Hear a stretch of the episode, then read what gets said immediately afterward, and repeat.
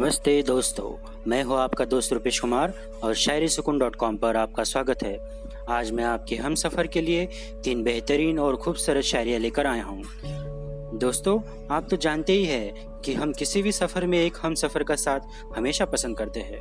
फिर चाहे वो सफ़र किसी गाँव जाने का हो, प्यार का हो, या फिर आपके ज़िंदगी का सफ़र ही क्यों ना हो।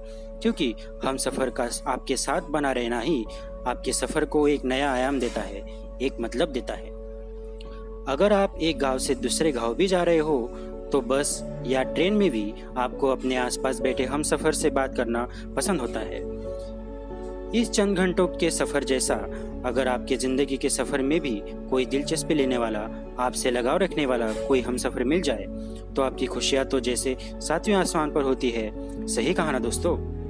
तो आइए दोस्तों, हमारी इन रोमांटिक शायरियों के साथ आप भी अपने चाहने वालों को मनाकर ऐसे ही किसी सुहाने सफ़र पर निकल पड़िए और खुशियाँ मनाइए।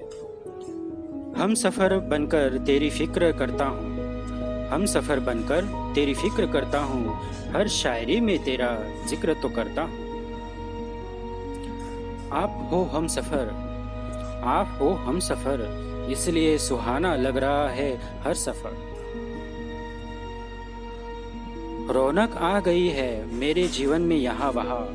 रौनक आ गई है, मेरे जीवन में यहाँ वहाँ। तुम सा कोई हम सफ़र नहीं होगा कहा।